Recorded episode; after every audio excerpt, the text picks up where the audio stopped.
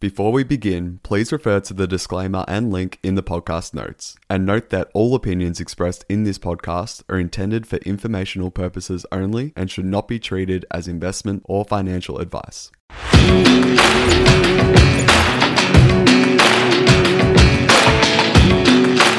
Welcome back to another episode of Collective Shift. We have our uh, superstar on chain analyst Checkmate joining us for our monthly update, which we did pause, but by popular demand, it's back, mate. And the members have been loving your content, so I thought we'd do a YouTube video so everyone else get a taste of uh, your analysis. How you been, man? Good to be back in Oz. Good, mate.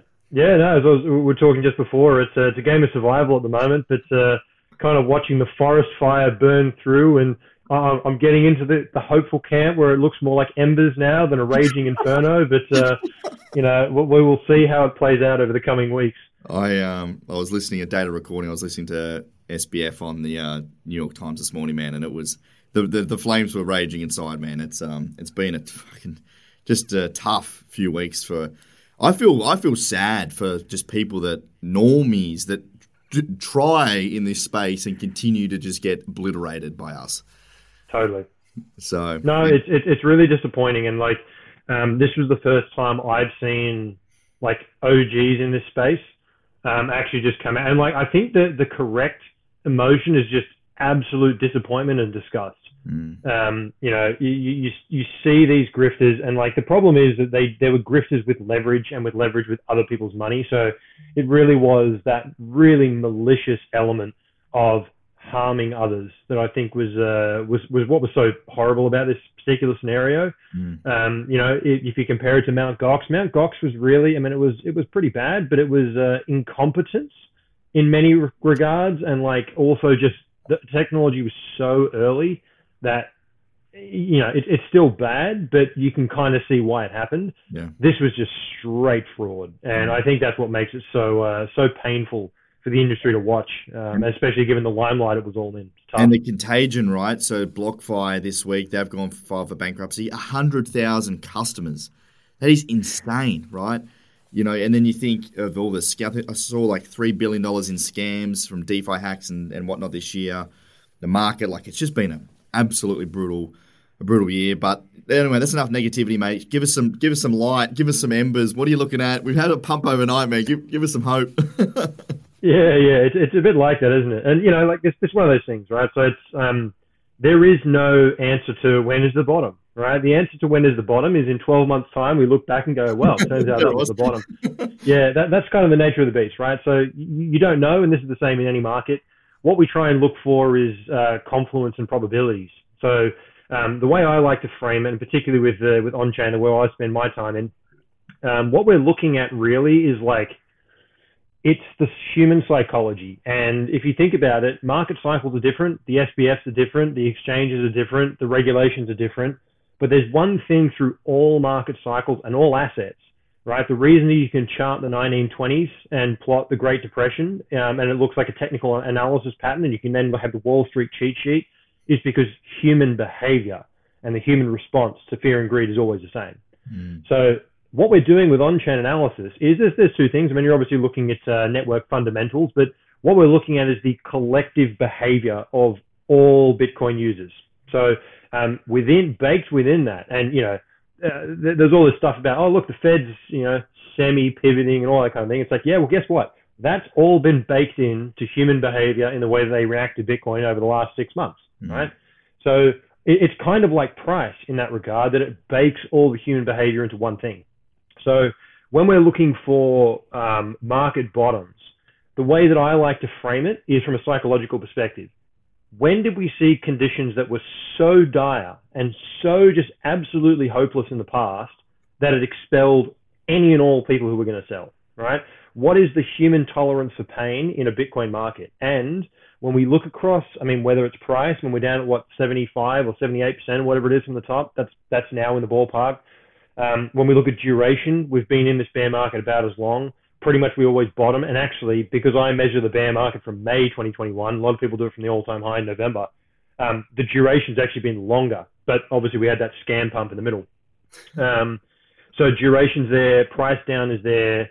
Um, the network profitability is pretty much the worst I've ever seen it. Mm-hmm. So we've got all of the conditions in play for in the past, those very same human beings, they're different people, but they they act the same. This much pain has been enough to put a bottom in. So, at the very least, when we look at you know historical regimes, we've got enough data to say it damn well looks like it, right? Dotting dotting the i's, crossing the t's on what could be a bottom. Mm. Okay, brilliant. What um these sort of in into I don't know what you call them short term little pumps like overnight. You know, I saw what are we at the moment? Just ticked over seventeen thousand USD. Are these just just sort of natural market movements? Is there anything really fundamental behind them? Is it just you know, I know we had some good, um, you know, rates come in the other day when Australia, especially with inflation sort of starting to come down. Is that has that got anything to do with it? Is there anything really to, to, to worry about?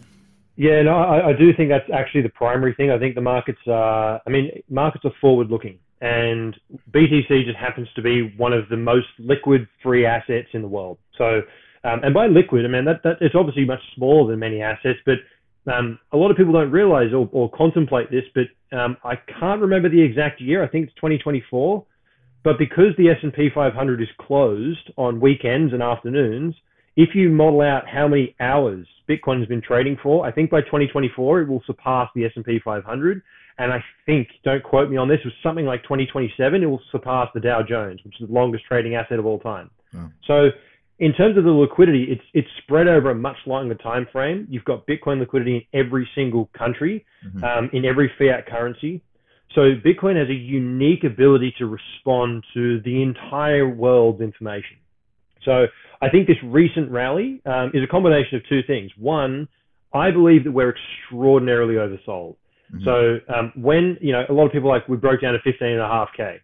Yes, during a Mount Gox moment. Mm. You know what I mean? Like we went from 17 and a half to 15 and a half, which, mm. you know, it's not up, but it's not exactly 12, yeah. right? During a moment that really should be, I mean, people are saying it's industry ending. So mm. if it's industry ending, we're trading mighty high for an mm. industry ending event. So then you get any kind of relief from mm. the Fed, right? The Fed said, you know, I, I didn't watch again. I'm I'm off the Fed watching. I think it's just the most boring pastime of all time. But um, my understanding of it is it wasn't as hawkish as previously, which everyone's like, hey, look, pivot. Now, I'm, I'm not on the camera. I'm expecting them to just kind of reverse course, and next thing will be cutting rates.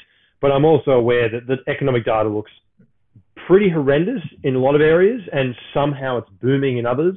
Mm. Right? I think that's like the Christmas boom. I think people have like post lockdown, they just want to spend, but that's going to come to an end, right? Mm. Because there won't be the money, job losses will start hitting, um, all that will happen. So the big question upcoming is is the recession going to happen? And I saw a great tweet about this. Someone was like, you know, every single person predicts a recession. And you know what it's like when everyone predicts something, it's not going to happen. And then someone just came back with a really great tweet. It's like, everyone also expects the sun to rise tomorrow. Doesn't mean it's not going to happen. You know what I mean? Like you, you just kind of look at the reality of the situation. Yeah. So yeah. how does Bitcoin respond? And then how does the Fed respond in that whole mix up? Yeah. So I'm not in the camp of all-time high in anytime soon. I think 2023 is going to be a very slow 2019 style grind. We'll get some nice rips. We'll probably then get some long six-month long sideways to down. Um, but I do think we're probably back on the path higher, but it's going to take a long time to get there. Yeah, yeah, no, I feel you. Do you think there's any other risk in terms of contagion from FTX? I know Genesis was sort of, I haven't kept up with that recently. You know, was talks of grayscale. I feel as though when these events happen, everyone just thinks the worst case scenario. I don't know if that's actually going to play out. But if someone like a Genesis was to actually blow up and you know had contagion down a grayscale, would you expect prices to to go considerably you know downwards, or do you think like you know back to the Mount Gox idea of FTX, is that possibly we've seen the worst possible thing that could possibly happen to crypto, apart from Binance perhaps or Coinbase blowing up? Mm-hmm. Yeah, no, and I think that's that's the way to frame this is that there's um there's risks that the market and this is a good concept. Markets like certainty, even if it's bad certainty, even if it's bad news, as long as they know about it, mm. we're good. So Genesis, I would believe, is currently relatively known information. Yep. Um, when we started hearing ruminations of it all, and like Genesis is a big entity, mm. um, so is DCG. And the last I saw, they were trying to sell CoinDesk just to cover their costs. Like it, it's a big problem but we didn't really trade down at all. So I think that's now priced in information. Yep. Yep. So in terms of the stuff that we're aware about, Yeah. My view is that most of the lenders who are gonna blow up blew up back in June. Yeah. FTX is actually the back end of that because they kind of stepped in and saved them, um, but they were actually insolvent themselves. So I think most of the known damage is, is pretty much done and priced in. Um, the tail risks that I think still exist, um, there's a couple of them. Um, the giant behemoths, the ones that would just be remarkably bad, and there's there's no idea where it would go, would be a Coinbase, which I think is very very unlikely. Yeah, A Coinbase, a Binance, which I also think is very unlikely. A Tether, which I also think is unlikely in the short term. Yeah. Longer term, I think Tether's still in trouble. Um, and uh, the other one that's quite scary is Silvergate. Now, that's probably the one that has the highest level of risk. Um, for any of you who kind of follow, there's, there's um, a, a very good short seller called Marc Cohodes out there. Um, Twitter handle is Alder Lane Eggs. Now, he can also get a little bit over the top on things, um, but he was very early on talk, talking about FTX. He's now going after Silvergate because they had a whole lot of banking relationships with them. Now, I don't have a great deal of inside baseball on that. I know that Silvergate banks many exchanges in this industry. It would be very, very bad if anything happened to uh, to Silvergate. Um, I don't have a gauge on how on what the probability is, but my gut feel tells me it's probably as a regulated industry, regulated banking partner. If American regulations do what they say they do, I think it'd be hard for them to really botch it that much. Yeah. So that's one to pay attention to. Um, you know, Marc Cohodes is all over it, but uh, as I said, he can get a little bit over the top, and I think he's he's, go- he's gunning for it. Maybe because he wants more FTX fire. You know what I mean? Like he started Make the money. FTX fire. Make Exactly. He's like, I, I want to see the fire burn because Yeah, I've started this thing. Yeah. Okay. Uh, cool, man. We've, we've sort of given a bit of context to listeners what's going on in the last few months. Is there anything on chain you want to show us? Um, you know, uh, anything that you think might be interesting, just to you know, may, maybe give the viewers maybe a think about where we're head over Christmas and New Year. For sure. Um, so some of you have probably seen me use uh, this dashboard before, and I mentioned before it's about confluence, right? When when do we see the market basically fully? In fact, I'll go back to the, the parent one. Um, when do we see the market reach that point of just absolute, it's over, right? Complete pain. What did it require to flush everyone out? So this is a dashboard I've been playing around with and working on. Um, what it looks at is eight different types of metrics. Um, you'll see down the bottom here, there's different color traces. Green is pricing models. Yellow is on-chain activity, so how, how much momentum is going on on-chain. Blue is then profitability, and purple then supply. So are we seeing a net transfer? Are the old hands basically transferring back, right? The old hands see strength, they move out of accumulation phase, they start transferring their wealth, and demand is thus coming in. So um, as you can see, during bear markets, this thing basically none of these things light up, and it's uh, it's a pretty barren wasteland. During bull markets, um, the price chart will light up, which is saying that we had five out of eight or eight out of eight when it goes dark purple. So as you can see, where we currently are, it's it's a barren wasteland, right? So we are still in bear market territory. Um, and something I've been talking about lately is you can be patient, right? There's no, we're not gunning for all-time high, at least in my view, anytime soon. Um, there's no rush. You can basically just be stable. Make sure you know you don't have to rush into this thing. Um, there's there's time on your side. Now, with that said, generally speaking, and you can see back here in 2015, these orange bars really start to pick up. They're the first ones. So what that generally means is that on-chain activity, people coming into the network, there's the final washout. People start capitulating, but also people go, hang on a second. All right, this is value and you see the network start to come back to life. It's a slow process, but it starts to rejuvenate. So you can see here we've got a little bit of an uptick on this black curve, and that is primarily driven by the on-chain activity side. So um, the way to think about that is we've got the first early signs. That doesn't mean that we don't have months of pain ahead of us and sideways and boredom and maybe even another leg down, but it means that we've it's time to start paying more attention, right? The probability is starting to shift back towards we may have a bit more strength. Um, what we generally then see, I'll jump across to our actual uh, parent dashboard here. Um, what if you're looking for something to just like, you know, you, you don't, you're not. Um, my trading mentor told me there's no prize for picking the bottom, right? No one sends you a trophy. There's no like accolade, or you don't get your name on a board anywhere. Um, sure, you may get a better entry, but you're also probably going to take a few punches along the way. So, um, in terms of just waiting for that like strong confirmation, what you can see back here in 2018, this is two, two models, um, the realized price in orange and the 200-day moving average in blue. And towards late stage bears, these two start to converge because the realized price tends to trade sideways and the 200 day moving average, which is a bit of a proxy for durational pain, right? The amount of time it takes the 200 day to get right down here is that time pain. And also we've been down there long enough for it to come down. And as you can see, we're approaching an intersection. So they're currently uh, realized price is 20,000 or 20,200, 200 days at 22. So if you're looking for something to just give you like a, I don't care about picking the bottom, I just want to wait for strong movement to the upside. Once you're getting up above 20k and holding it, that starts to feel a little bit more like a we've got our price signals back in the in the uh, in the market. Once price is above the 200 day, institutions who are looking for just a bull bear switch, all of these things start to come into play. So if you're looking for like a safe signal, wait for the pricing models, get above the 200 day moving average realized price. That's a nice little starting point. It's a fascinating um, thing around any market, around human psychology. And back to your point at the start of this episode, it's like when you really boil down to it, you know, I remember the 2018 crypto winter, like at peak fear, it was just a bloodbath. It was like this. It was going to one k. No, it was going to zero, man. It was all over. Like wrap it up. Like throw your ledger out. Like it's, it's we're done and dusted. That was um, the uh, that was the era where they were doing Elliott waves, like multi-decade Elliott yeah. waves that just showed it has to go down to a thousand dollars to reset. And like, yeah, oh, yeah. Come on. I remember that YouTuber. What's his name? He had a, he had his own theory that um it, it had the the super. I don't know what it was, but it had to basically go to like something. Know, yeah, it was, it was, some magic wave of some magic form. Wave. Had hundreds of thousands of subscribers. It was like it was the Bible, mate. Um, completely wrong, and it just goes back to human psychology. It's like at the absolute you know peak moment of, of, of fear in the market, and that moving the 200 day moving average is actually I like that proxy idea of like you're actually just getting a sense of like that emotion of just people getting drawn out of like slow declining prices, giving out, people giving in the towel, like throwing you know throwing in the towel, mixed with that on chain and seeing where that's actually diverged in the past and when price increased afterwards is um, it's an interesting way to look at it. Totally. So yeah, that's um in, in terms of a safe signal, that's something to certainly be paying attention to. Um, I mentioned before the on-chain activity side. So these are just the components that go into that.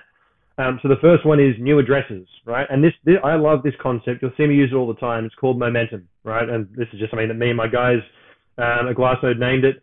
But uh, momentum is basically looking at the monthly versus the yearly. And it's a very simple check. Is the monthly higher than the, the yearly? Because that means you've got a bit of momentum to the upside. Short term is more explosive than the longer term. So you can see here in terms of new addresses, um, we do have some upside momentum, right? Really, for the first time, there was a little bit of a burst um, as Do Kwon was exploding. Um, but aside from that, it's been pretty barren since, as you can see, this is why I say that the uh, the bear market started back here in May 2021 because that's where we got this crossover, right? You can mm. see that the on-chain activity was dying off, and it really caved in after that, never really recovered. So this is the first proper burst we've had to the upside. Um, now, new addresses are not the perfect proxy for users. But also, if you run this across any of our, you know, clean entity adjusted models and all that stuff, you get the same, you get pretty much the same result. So, you know, in terms of a free metric, it's uh, it, it kind of solves that uh, that problem. And the other one on that front is when you've got um, more activity, you want fee congestion, right? And we're starting to get just the tiniest little burst of fees coming back into the mempool. So what this thing is looking at is a four-year Z score, which is basically a statistical deviation now, this thing here is just getting back to neutral, right? So it's basically saying that we're at the average amount of fees paid over the last four years. So given we've got about a year and a half or almost two years now in a bear, two years in a bull, it's literally back to neutral. Um, and that's, I mean, it's, it's not, it's not um, positive, but it's also not negative. So, you know, we're, we're literally at the point where it's starting to pick up. Um, what we want to see is this actually sustain and get some positive momentum to the upside. And strangely enough, these very simple models, new addresses, transaction counts, and fee momentums, when you do just some very um, simple checks like momentum or Z scores, it's amazing how high signal these things are um, at just determining regime shifts. So mm-hmm. again, something to just be paying attention to. Yeah, brilliant. Well, mate, we've just ticked on 20 minutes. It's been um, just a nice, short, sharp wrap up. Uh, for those that want the deeper charts. Uh, Checkmate is uh, uh, working over Glassnode. You're the head on chain, right? You're the you're the big mm-hmm. dog. So head over to Glassnode if you want those charts. Checkmate also does three analysis posts for us a week. So if you want the breakdown, basically what we did in this video three times a week, you can head over to Collective Shift. It's a dollar for seven days. The starter membership will get you right. Um, and yeah, man, I think that's probably it. That's that's that's it. What are you doing for Christmas, man? Are you uh, you taking some time off or? Mate, I'm uh, I'm going to be hanging out at the beach and getting the uh, the so uh, kite surfing is my addiction. So uh, okay. finally, I'm I'm back near the beach. I've got my gear. Um, I bought some new new, new equipment and uh, I'll be taking it out for a belt as often as I can. Brilliant, mate. Well, um, I'll, I will not be doing that, but I'm going to come up and see you next week. Have a great beer. you won't see Looking me in the water. awesome, man. Thanks for your time. Happy days, mate. Cheers. See you, man.